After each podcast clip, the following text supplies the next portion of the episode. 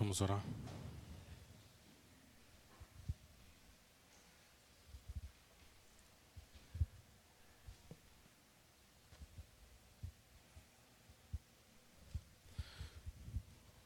Senhor, o Senhor é um Deus supremo.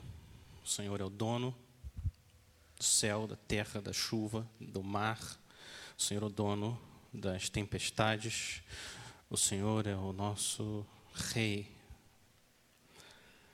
E o Senhor deu a Cristo toda a autoridade em todo o universo. A gente quer pedir agora, Espírito Santo bendito, que o Senhor use a Tua palavra para nos mostrar como a autoridade de Cristo deve gerar em nossos corações temor e glória. Só o Senhor pode fazer isso. O Senhor é a nossa esperança. O Senhor é o nosso refúgio, fortaleza. Usa, Senhor, a Tua palavra com poder para a glória do Teu nome e para o bem da Tua igreja preciosa. Nós oramos no nome do nosso grande Salvador. Amém. Amém. Eu tenho muito interesse em ouvir o que um homem ou uma mulher de Deus tem a dizer no leito de morte. A brevidade da vida que ainda falta e a proximidade de se encontrar com o Rei, eles têm essa capacidade de espantar a névoa dos nossos olhos para que a gente possa enxergar o que realmente importa. E os nossos pensamentos ficam mais celestiais e mais puros.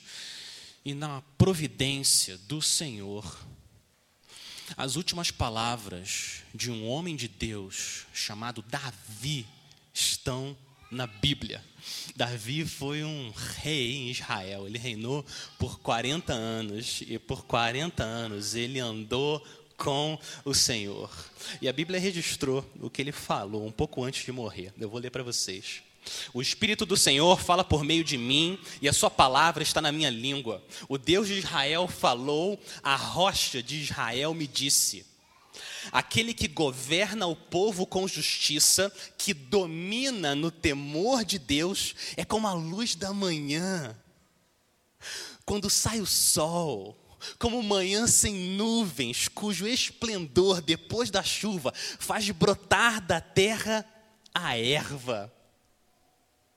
De tudo que Davi podia falar no final da vida dele, olha que interessante, ele escolhe falar sobre a bênção que é um homem governar no temor do Senhor. Davi está dizendo, aquele que domina no temor do Senhor, essa pessoa é uma bênção. Ele usa essa imagem de plantas brotando da terra, uma manhã sem nuvens e o esplendor do sol brilhando. Você consegue quase sentir o cheiro da terra molhada, o sol no rosto, a imagem linda, a bênção que é alguém temer ao Senhor e exercer autoridade no temor do Senhor. Jesus Cristo é o cumprimento perfeito dessas palavras do rei Davi. Autoridade é uma palavra que às vezes causa um certo temor, a própria palavra, e a autoridade tem os seus perigos. Ela pode ser abusada quando ela está nas mãos erradas. Mas nas mãos de quem teme o Senhor, nas mãos de Jesus, a autoridade é um instrumento de graça para abençoar a vida das pessoas e trazer glória a Deus. A prova de que essa é a intenção de Mateus, nesse trecho, é o último versículo. Olha o versículo oito do capítulo nove. Olha como a intenção do Espírito Santo, através de Mateus, é mostrar a autoridade de Cristo para que a gente glorifique a Deus. Capítulo nove, versículo oito. Vendo isto, isto, tudo que Jesus fez, tudo que ele fazia, as multidões possuídas de temor deram glória a Deus. Por quê? Um Deus que tinha dado tal autoridade aos homens. Mas olha isso, Jesus não exerceu a autoridade dele num mundo tranquilo. Não. Só nessa passagem, a gente tem uma tempestade, exorcismos, milagres, demônios entrando em porcos, líderes religiosos acusando o rei de blasfêmia, os discípulos dele com medo. Tudo só nesse trecho. Foi um mundo assim que o nosso rei veio para nos salvar e usar a autoridade dele para abençoar o povo de Deus. Mateus conta três, ele conta três histórias aqui para mostrar a autoridade do Senhor Jesus. No domingo passado, a gente viu a autoridade de Jesus sobre as doenças. O que Mateus vai fazer agora é pegar a nossa visão da autoridade do Senhor Jesus e vai esticar, vai expandir mais ainda, para que a gente possa ver mais da autoridade dele. E a autoridade dele, a gente vai ver, é do tamanho do universo. Então, Mateus vai expandir o domínio de Cristo.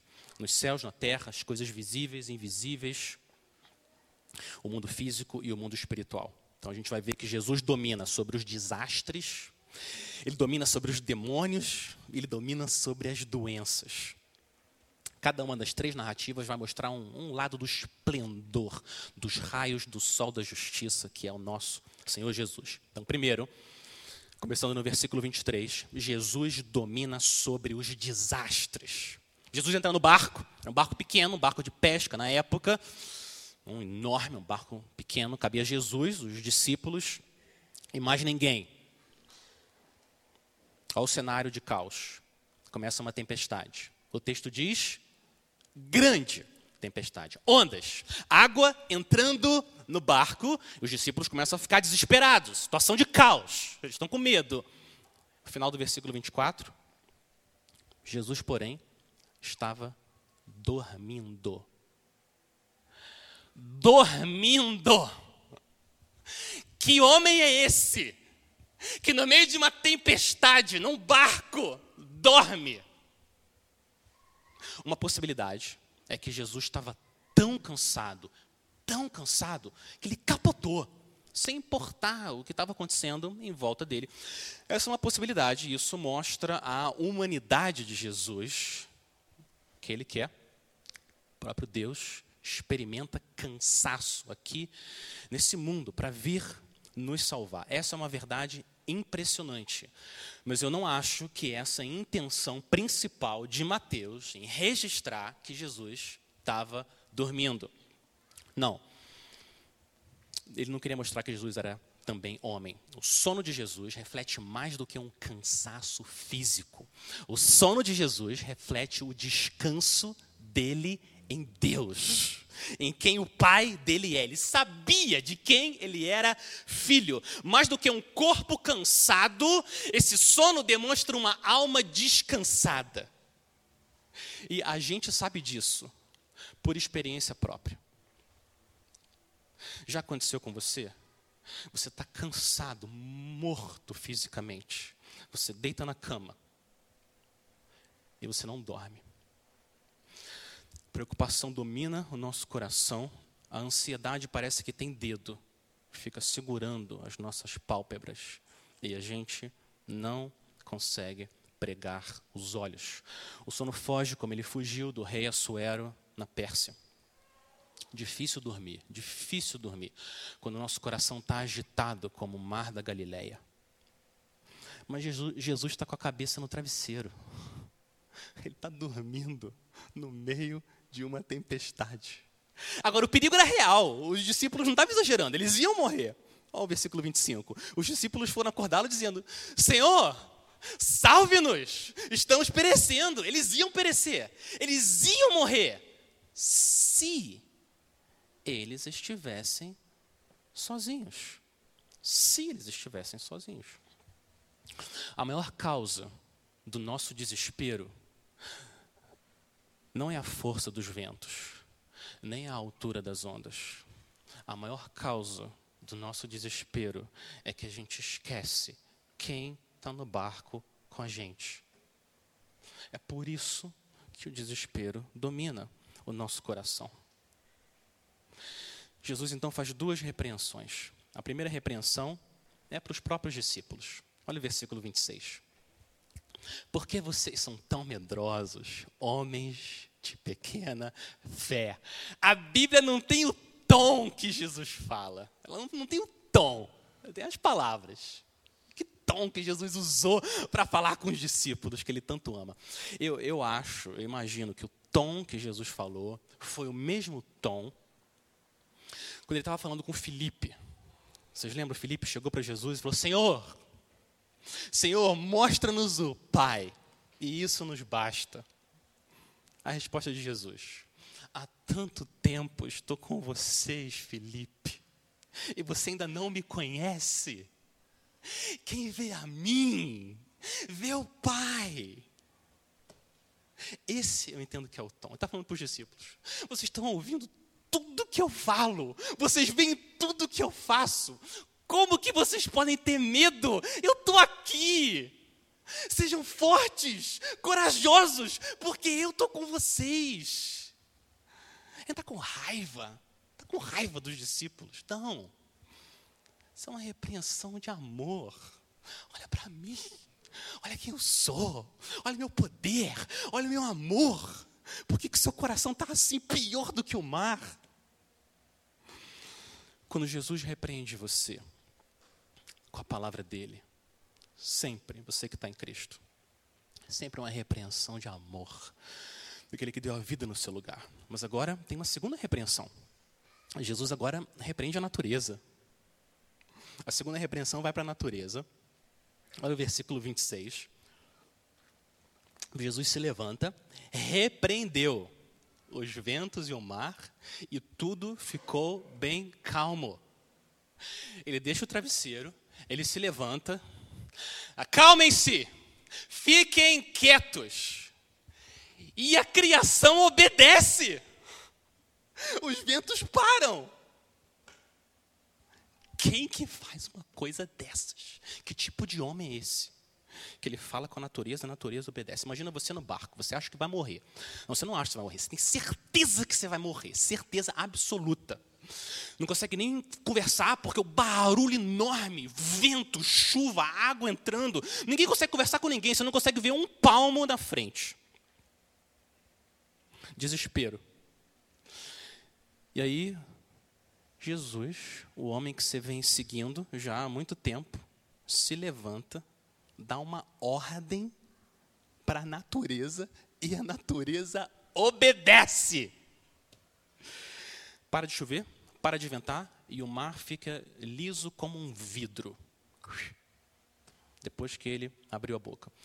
Como você reagiria? Imagina, você está lá na situação, você está lá no barco. Como é que você reagiria? Eu acho que a nossa reação seria uma mistura de vários sentimentos. Medo, alegria, reverência, temor, a mistura de sentimentos. Está perto de um homem que é capaz de fazer uma coisa dessas. Os discípulos não conseguem processar o que está acontecendo. Mas, mas, os discípulos conhecem a Bíblia. Eu arrisco dizer que eles sabiam, se não todos os salmos de cor, sabiam vários salmos de cor. Existe a possibilidade de ter vindo à mente deles o texto que a gente ouviu aqui no culto. Deixa eu ler um pedaço para vocês do Salmo cento e sete e ver se esse salmo está relacionado a essa história do barco. Pois Deus falou e fez levantar um vento tempestuoso que elevou as ondas do mar, subiram até os céus, desceram até os abismos. No meio destas angústias, desfalecia-lhes a alma, andaram e cambalearam como bêbados, de nada adiantou a sua habilidade. Eles eram pescadores, profissionais, sabiam o que estavam fazendo. De nada adiantou a sua habilidade. Então, na sua angústia, clamaram ao Senhor, e ele os livrou das suas tribulações. Fez cessar a tormenta e as ondas se acalmaram. Está relacionado ao nosso texto? Não. Imagina. Os discípulos pensando, esse homem está do nosso lado, ele faz o que só Deus é capaz de fazer. Olha o versículo vinte e sete, a reação. Aqueles homens ficaram admirados, dizendo, quem é este que até os ventos e o mar lhe obedecem? Ou ainda mais literalmente, o que eles perguntam é, que tipo de homem é este? Que tipo de homem é este? Que dá ordem para os ventos e os mares e eles obedecem. Jesus, ele é de outro tipo. Ele é igual, mas ele é diferente. Ele é igual, mas ele é diferente. Eu, eu quero ilustrar aqui o que eu acho que está acontecendo aqui com uma outra história de Josué. Quando Josué, não sei se vocês vão lembrar, Josué está liderando o povo de Israel em direção à Terra Prometida, um pouco antes de chegar em Jericó, vão entrar em Jericó, aparece um homem com uma espada na mão. Josué não consegue reconhecer direito quem que é, ele chega perto, se aproxima e faz uma pergunta para esse homem com uma espada na mão. Você é dos nossos ou dos nossos adversários? E quem estava ali, eu entendo, era alguém que representava o próprio Cristo. E olha, olha a resposta que esse homem com uma espada dá. Ele fala, não sou nem uma coisa, nem outra. Sou príncipe do exército do Senhor e acabo de chegar. Olha isso, o problema com a pergunta de Josué é que ele deu para o príncipe duas categorias. As duas categorias são humanas. Dos nossos, nossos adversários. O príncipe, não, eu não sou nem uma coisa, nem outra. Eu acabei de chegar, eu fui enviado dos céus para salvar vocês. Mas eu não posso entrar numa categoria só humana. Nem uma coisa, nem outra. E o texto diz que Josué se prostra no chão e adora o príncipe. E em toda a Bíblia só tem um ser que é digno de ser adorado, que é Deus, é o próprio Deus. Então, o que acontece? Você avança mil e quinhentos anos na história e você tem o príncipe dos exércitos, o príncipe da paz, manifesta de novo a divindade dele. E os discípulos não têm categoria para encaixar esse homem. Que tipo de homem é esse? Os discípulos estavam no barco com Deus. Deus em forma humana.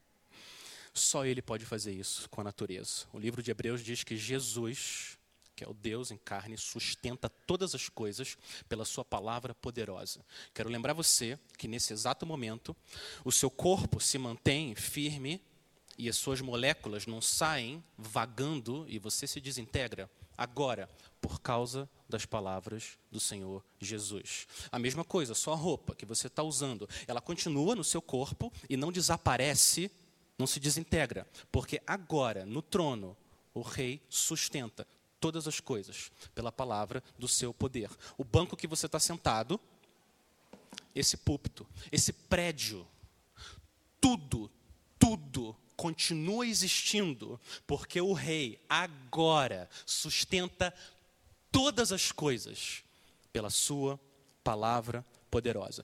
Se o Senhor Jesus parar de sustentar, todo o universo, no mesmo milissegundo, se desintegra. Caos completo. Por causa disso, quero lembrar você também que Jesus, ele tem poder para acalmar as tempestades da sua vida. Ele tem poder. Se ele quiser, ele fala, acalme-se, fique quieto, e os ventos da provação, as ondas da tribulação, imediatamente parariam na sua vida. Mas nem sempre ele acalma as tempestades. Nem sempre ele manda o vento parar. Nem sempre ele manda as ondas ficarem quietas. Nem sempre essa é a vontade do Senhor. Nem sempre ele quer usar o poder dele dessa maneira. Mas sempre ele está com você no barco. Sempre. A promessa do Senhor Jesus não é a ausência de tempestade. A promessa do Senhor Jesus é a presença dele durante as tempestades. Adore o seu Senhor quando ele fala para as tempestades, acalmem-se, fiquem quietas. Adore o seu Senhor quando ele não fala com as tempestades e deixa os ventos e as ondas baterem em você, porque ele continua sendo Deus.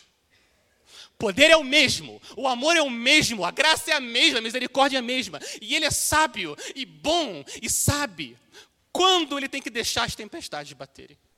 E quando eles têm que falar, chega, agora acabou. Confie no seu Senhor. Ele está sempre com você. Mesmo quando parece que ele está dormindo, Ele continua governando sobre todas as tempestades. Primeiro, Jesus domina sobre os desastres. Segundo, Jesus domina também sobre os demônios. Ele domina sobre o mundo natural e sobre o mundo espiritual. Olha o versículo vinte e oito. Quando Jesus chegou à outra margem, à terra dos Gadarenos, dois endemoniados foram ao seu encontro, saindo dentre os túmulos. Eles eram tão furiosos que ninguém podia passar por aquele caminho. Eu quero parar aqui. Mateus está montando o palco para mostrar o poder e a autoridade de Jesus. Eu quero fazer quatro observações. Primeiro, primeiro Jesus agora está em território gentio. Isso foi raro no ministério de Jesus, mas está em território gentio, não judeu, a terra dos Gadarenos. Maior parte do ministério dele. Ele ficou com os judeus.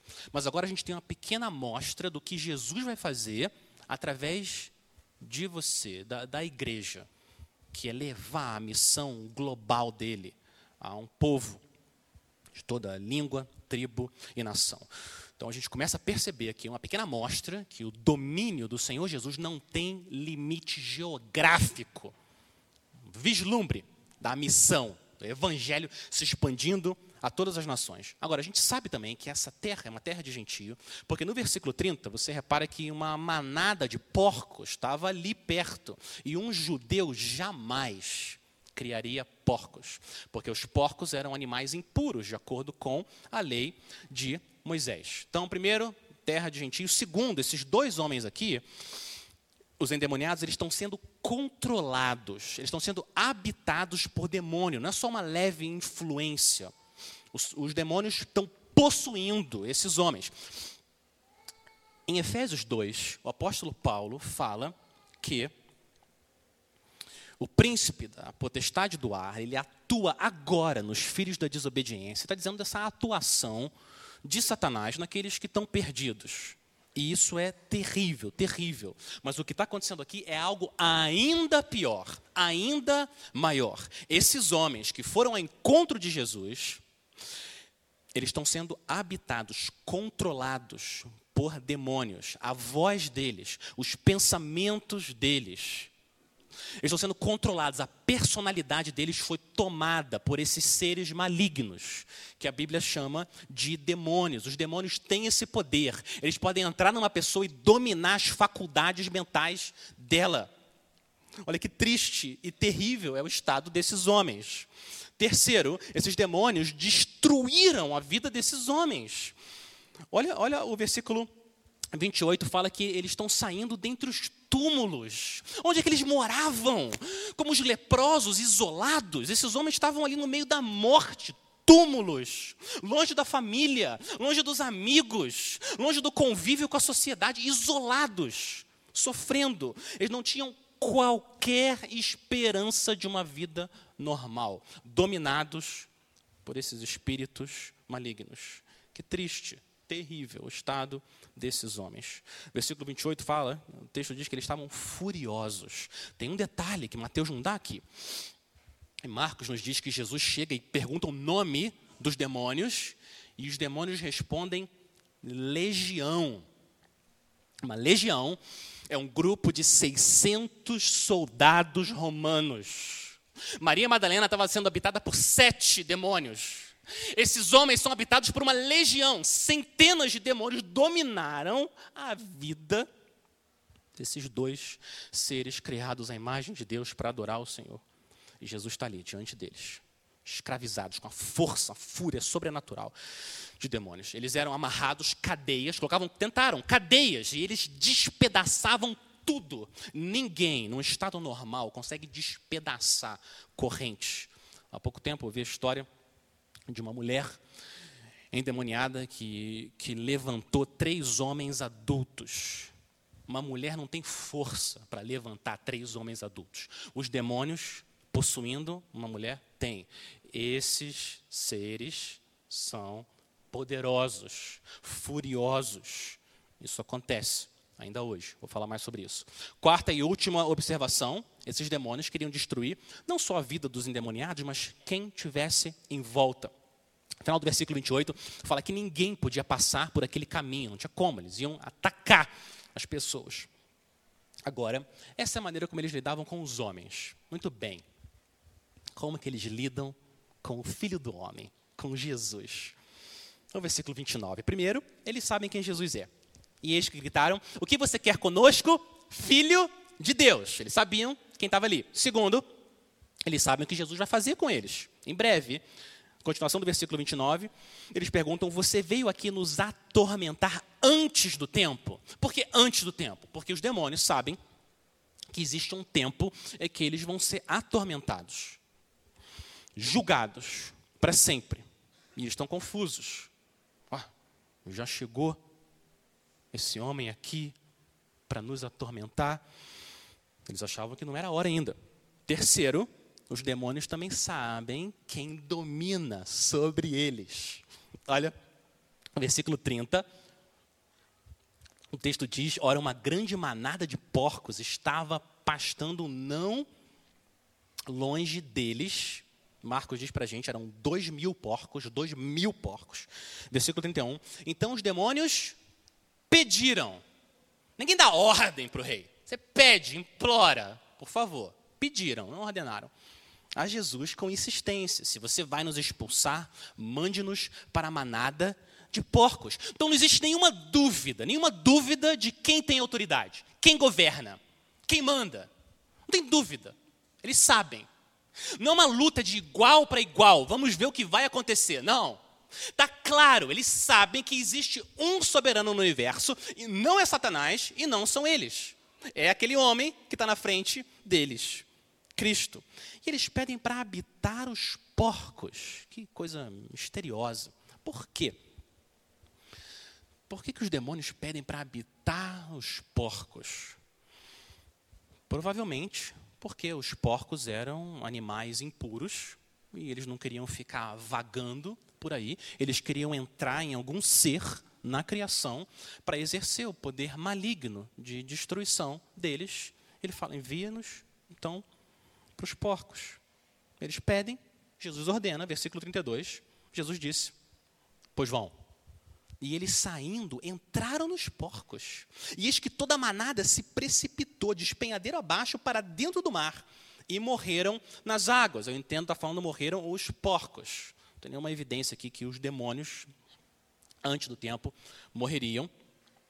Mas a morte desses porcos endemoniados é claramente uma ilustração do que vai acontecer com os demônios. Em breve, o Senhor Jesus promete, Apocalipse vinte, que ele vai lançar todos os demônios no lago de fogo. Eles nunca mais vão causar nenhum mal a você e nenhuma outra criatura. Mas os homens foram salvos. Porcos destruídos, homens salvos, restaurados. O Lucas diz que depois disso, eles estavam assentados, vestidos em perfeito juízo. Antes furiosos, demônios, agora assentados, vestidos, perfeito juízo, ouvindo o rei. Eles foram restaurados à vida. Mas agora, olha a reação da cidade diante do que o Senhor Jesus acabou de fazer com esses homens. Olha, olha como a cidade reage. É quase tão triste, ou pior, que o estado dos demônios antes de serem libertados. Versículo trinta e três. Os que tratavam dos porcos fugiram e, chegando à cidade, anunciaram todas estas coisas e o que tinha acontecido com os endemoniados. Então a cidade toda saiu para encontrar-se com Jesus. Você pensa, para ir lá adorar. Vão adorar esse poderoso. Não, olha isso. E ao vê-lo, pediram-lhe com insistência que se retirasse da terra deles. O quê? Eles estão diante do libertador das almas, a única pessoa no universo que pode salvar alguém, retornar alguém para a vida, para a família, para a sociedade. Eles olham para o libertador e falam: vai embora, vai embora. Eles estão mais preocupados com os porcos do que com as pessoas. Olha como é terrível o estado do homem sem Deus. Olha que mundanismo, olha que materialismo. Eles estão mais preocupados com o prejuízo que esse homem pode causar do que endemoniados, libertados para adorar o Senhor. Que terrível é o estado do homem sem o Senhor. Jesus usa a divindade para devolver a humanidade, e o que ele recebe em troca é: vai embora, a gente não quer você aqui. Que o Senhor afaste de nós, de cada um de nós, esse espírito mundano e materialista. É muito melhor, muito melhor você perder muito dinheiro do que você ofender o Senhor Jesus. Muito melhor. Muito melhor você perder emprego, perder bens, perder reputação, perder tudo nesse mundo, do que você perder o sorriso de Deus. Que mundanismo, que terrível é.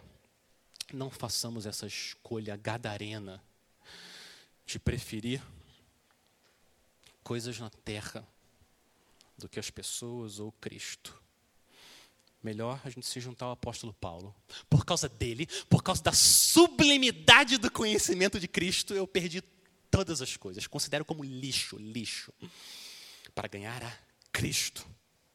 Agora, como que essa história se relaciona? Como que essa história dos endemoniados se relaciona com a gente? Primeiro, os demônios existem. Às vezes, alguém vem para mim e pergunta: é verdade, os demônios ainda existem? Eles existem. O diabo é real, é real. As pessoas ainda continuam entrando num estado de endemoniadas. Esses seres invisíveis têm a capacidade de dominar as pessoas hoje, dois mil e vinte e dois. Não tem evidência na Bíblia que isso não acontece mais. Agora, não na mesma intensidade ou na mesma quantidade do que aconteceu durante o ministério do Senhor Jesus Cristo. Quando Jesus morre, ele ressuscita, envia o espírito dele, a atividade demoníaca é restringida, mas ela ainda é real. Segundo, um segundo ponto importante: nem toda pessoa que anda em pecado está endemoniada. São coisas diferentes. A pessoa endemoniada é uma pessoa possuída pelo demônio. A voz, a força, a personalidade é completamente controlada por um demônio. Não necessariamente ela está possuída por um demônio. Ela está sob a influência de Satanás. Mas é diferente dizer que a pessoa tem demônio. Como às vezes a gente ouve, né? A pessoa está com o coração duro, abraçando o pecado, está com demônio. Pode ser. Mas não, não necessariamente. A gente tem que fugir, de novo, de dois extremos não bíblicos. Nada é demônio, tudo é demônio. Não. As pessoas que são escravas do pecado, a palavra de Deus diz, são escravos de Satanás, estão debaixo da influência de Satanás. Cristo pode tirar eles dessa situação.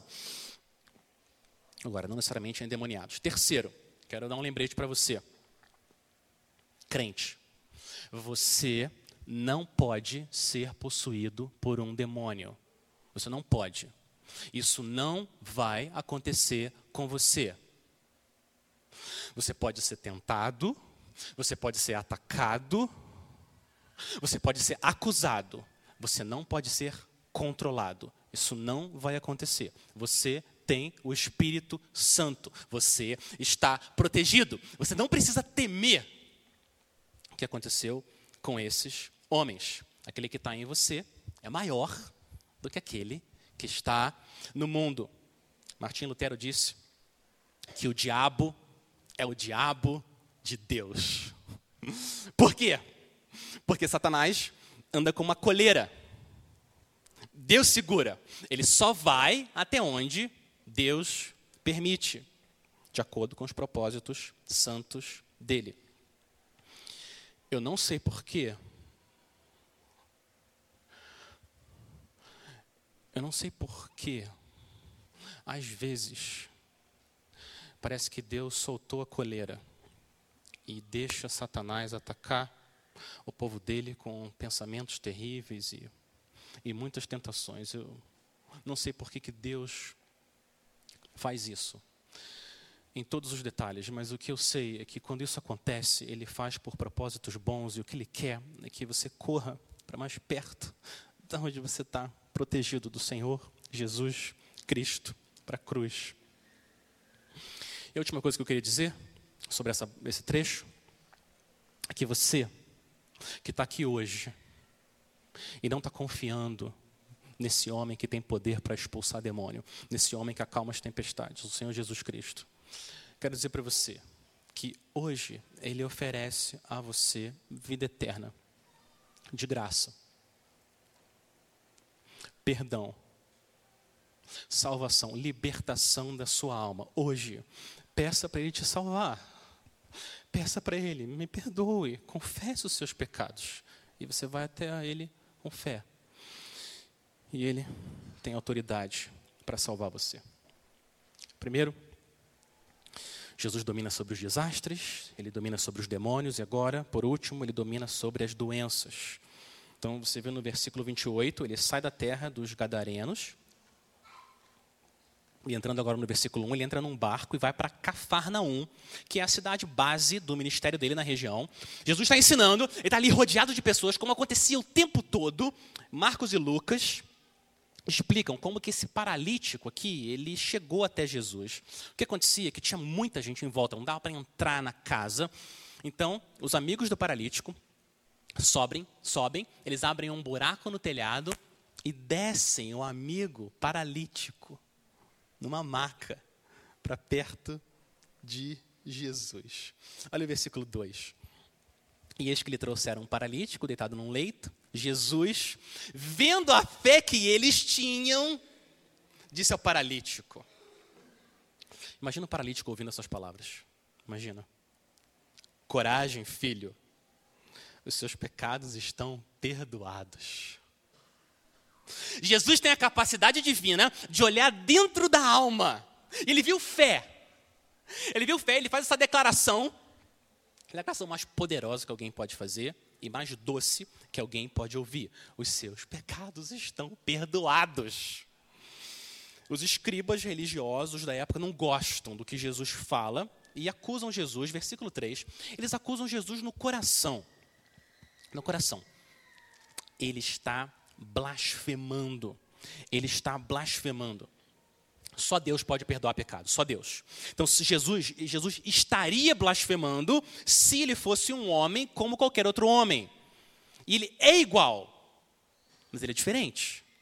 Ele também é diferente, porque ele não tem pecado. Ele é o próprio Deus, em carne, a segunda pessoa da Trindade. Olha que ironia, olha que ironia. Os demônios sabem quem Jesus é e os líderes religiosos não conseguem reconhecer quem é o Senhor. Jesus tem capacidade divina de enxergar dentro da alma. Com o paralítico, ele vê fé e ele olha para os escribas e não vê nada, só incredulidade. E aí o versículo quatro, Jesus, porém, conhecendo os pensamentos deles, disse, por que vocês estão pensando o mal em seu coração? Ele consegue ler o que as pessoas pensam, o que todos nós estamos pensando, a qualquer momento, a qualquer hora. É a pergunta de Jesus. Pois o que é mais fácil dizer, os seus pecados estão perdoados, ou dizer, levante-se e ande? O que você acha que é mais fácil? Qual dos dois? Dizer, os pecados estão perdoados, ou levante-se e ande? Essa não é uma pergunta muito simples. E pessoas que amam o Senhor e a palavra de Deus não concordam qual que é a resposta, o que está acontecendo aqui com essa pergunta de Jesus. O que eu entendo, depois de apanhar, e levantar, e apanhar de novo, e levantar. O que eu acho que está acontecendo aqui é o seguinte. Jesus está falando de acordo com a ótica dos próprios escribas. Então, Jesus está falando com eles agora, com os escribas, aqueles que conhecem a Bíblia e sabem que só Deus pode perdoar pecados. Só Deus, não é isso? Então, o que é mais difícil? Mais difícil é perdoar, falar e perdoar pecado. É mais fácil, levante-se, tome seu leito e ande. Mas Jesus fala por que, que ele começou com o mais difícil. Olha o versículo, o versículo seis. Mas isto é para que vocês saibam que o Filho do Homem tem autoridade para perdoar pecados. Então Jesus queria mostrar a autoridade dele como juiz supremo que pode julgar, decidir quem entra no reino e quem fica de fora. Ele tem, ele tem autoridade. Ele perdoa pecados. As pessoas podem vir até ele. E agora Jesus completa a obra dele no, na vida do paralítico e faz o que é mais fácil. Agora eu vou fazer o que é mais fácil. No versículo seis, ele fala para o paralítico: levante-se, pegue o seu leito e vá para casa. E o homem se levantou e voltou para casa. A gente está tão acostumado com essa história que a gente não tem um impacto, um choque. Imagina, esse homem não andava, tá no jeito, ele enxerga o mundo o tempo todo, de baixo para cima. Já aconteceu isso com você? Por algum motivo, você teve alguma doença que você teve que ficar deitado muito tempo? Imagina, no meio de todo mundo, no meio daqueles que odeiam a ele, os escribas. Levanta, toma o seu leito e anda. E as pernas paralíticas obedecem o rei, e ele levanta. Jesus faz três coisas ao mesmo tempo com esse milagre, três coisas ao mesmo tempo. Ele cura o paralítico, olha o que ele faz, ele cura o paralítico, ele prova com o milagre que ele tem autoridade para perdoar pecado e, junto, ele derruba a acusação de blasfêmia. De uma vez só, ele resolve a situação. Jesus podia falar: perdoados estão os teus pecados. Ele podia falar isso. Porque Jesus sabia que em pouco tempo, todos os pecados do paralítico iam estar nos ombros dele.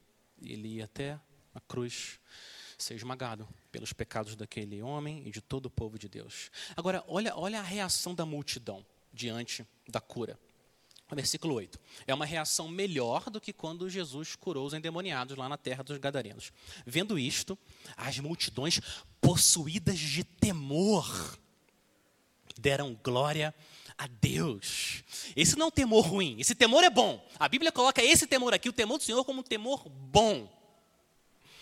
É a manifestação correta diante de um ser que tem esse tipo de poder para fazer tal coisa, não é um medo pecaminoso. Esse é o princípio da sabedoria que leva você a trazer glória a Deus.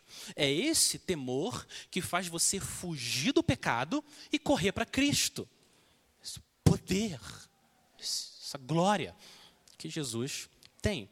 E agora, olha o motivo do temor, da autoridade no final, é, é porque Deus tinha dado tal autoridade aos homens. Tal autoridade aos homens. Que tipo de homem é esse? Que tipo de homem fala para um pecador: seus pecados estão perdoados, e ele expulsa na hora a culpa que estava naquele homem? Ou ele está blasfemando, ou ele é o Filho de Deus. Não, não tem mais nenhuma outra alternativa, e a alternativa verdadeira é a segunda. Ele é Emanuel, Deus conosco. Agora, repara como essa história, a cura do paralítico, é uma, uma ilustração em forma de narrativa da maravilhosa doutrina da justificação pela fé. Justificação, a declaração de que você é justo diante de Deus só pela fé. Uma pergunta para vocês. Olha para a narrativa e, e, e, e me diga o, o que, que o paralítico fez para ser perdoado. O que, que o paralítico fez? Considera toda a narrativa. Sabe o que ele fez? Ele não fez nada. Nada. Nem ir até Jesus ele foi, porque ele não consegue andar. Ele foi levado. A única coisa que esse homem fez foi olhar para Cristo com fé. Foi só isso, mais nada. Ele creu e Jesus falou: perdoado para sempre. Sem ele ter feito nada, nada. Não por obras, para que ninguém se glorie. É assim que você é salvo também. É assim que você é declarado justo. Esse milagre que Deus causa na sua vida, todos nós nascemos escribas. Todos nós, a gente nasce escriba. Até às vezes perto da Bíblia, mas o coração distante, distante do Senhor. A nossa rebeldia pode não ser ativa, uma rebeldia ativa como o homem que o Doug viu na rua com a blusa cem por cento ateu. Pode ser que você nunca experimentou uma rebeldia tão ativa assim, mas todos nós temos uma rebeldia passiva, Uma rebeldia educada, um, uma certa moral, uma indiferença, né, que eu estou perto, mas, mas, mas também não muito. E essa é a nossa vida, quando a gente entra nesse mundo, uma moral seca. Mas quando o Senhor dá olhos para você ver que aquele homem crucificado dois mil anos atrás é o que tem poder para perdoar os seus pecados. O que você faz? Você se junta à multidão, teme e dá glória a Deus. Nunca mais. Sua vida é a mesma, como nunca mais a vida do paralítico foi a mesma. Porque esse rei, quando você crê nele, ele tem autoridade para dizer isso. Todos os pecados perdoados. Abraão Kuyper tinha toda a razão quando ele disse: não há um centímetro quadrado em todo o domínio da existência humana sobre qual Cristo, que é soberano sobre todos, não clame meu. Ele está certíssimo. Nem um centímetro não pertence ao rei Jesus. Ele acalma a tempestade, ele expulsa demônio, ele cura paralítico, ele perdoa pecados. Não tem limite o domínio dele na existência humana. E você também pode ouvir de novo, de novo, de novo, essa frase bendita, doce, abençoada. Coragem, filho. Coragem.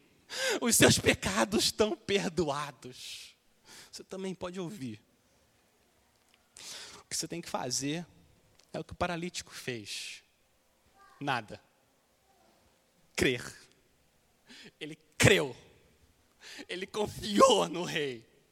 É ele. É esse homem que eu estava esperando. Chegou. E ele foi salvo. Ele recebeu Cristo como salvador dos pecadores. O que você precisa fazer é o que um pastor puritano chamado William Gouge fez em mil seiscentos e cinquenta e três.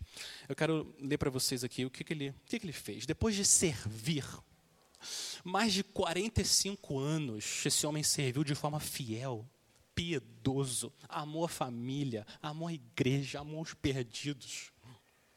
Olha isso, exemplo de amor. No leito de morte, olha como que ele se olha. Olha como o pastor William se olha. Eu sou um grande pecador que encontra conforto em um grande Salvador. Eu tenho muito interesse, muito interesse em ouvir o que um homem ou uma mulher de Deus tem a dizer no leito de morte. Porque a, a brevidade, a pouca vida que ainda falta e a proximidade de se encontrar com o rei tem esse poder. Tira as névoas da nossa vida. O que, que, que realmente importa? Os pensamentos dessas pessoas ficam mais puros, ficam mais celestiais. E olha o que aconteceu. Um amigo dele estava do lado, ouviu isso. Tinha um amigo do lado dele que ouviu isso e quis encorajar. Ah, eu quero encorajar o pastor William. E começou a falar para o pastor tudo que ele tinha feito durante a vida.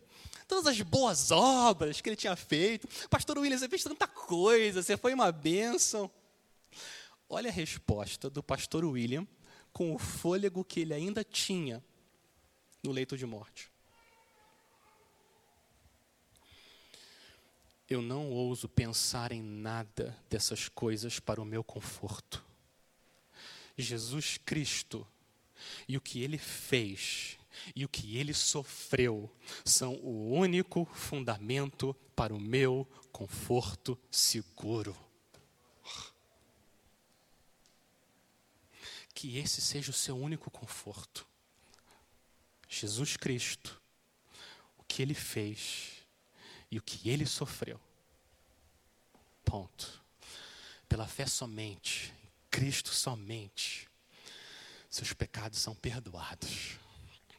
Vamos orar.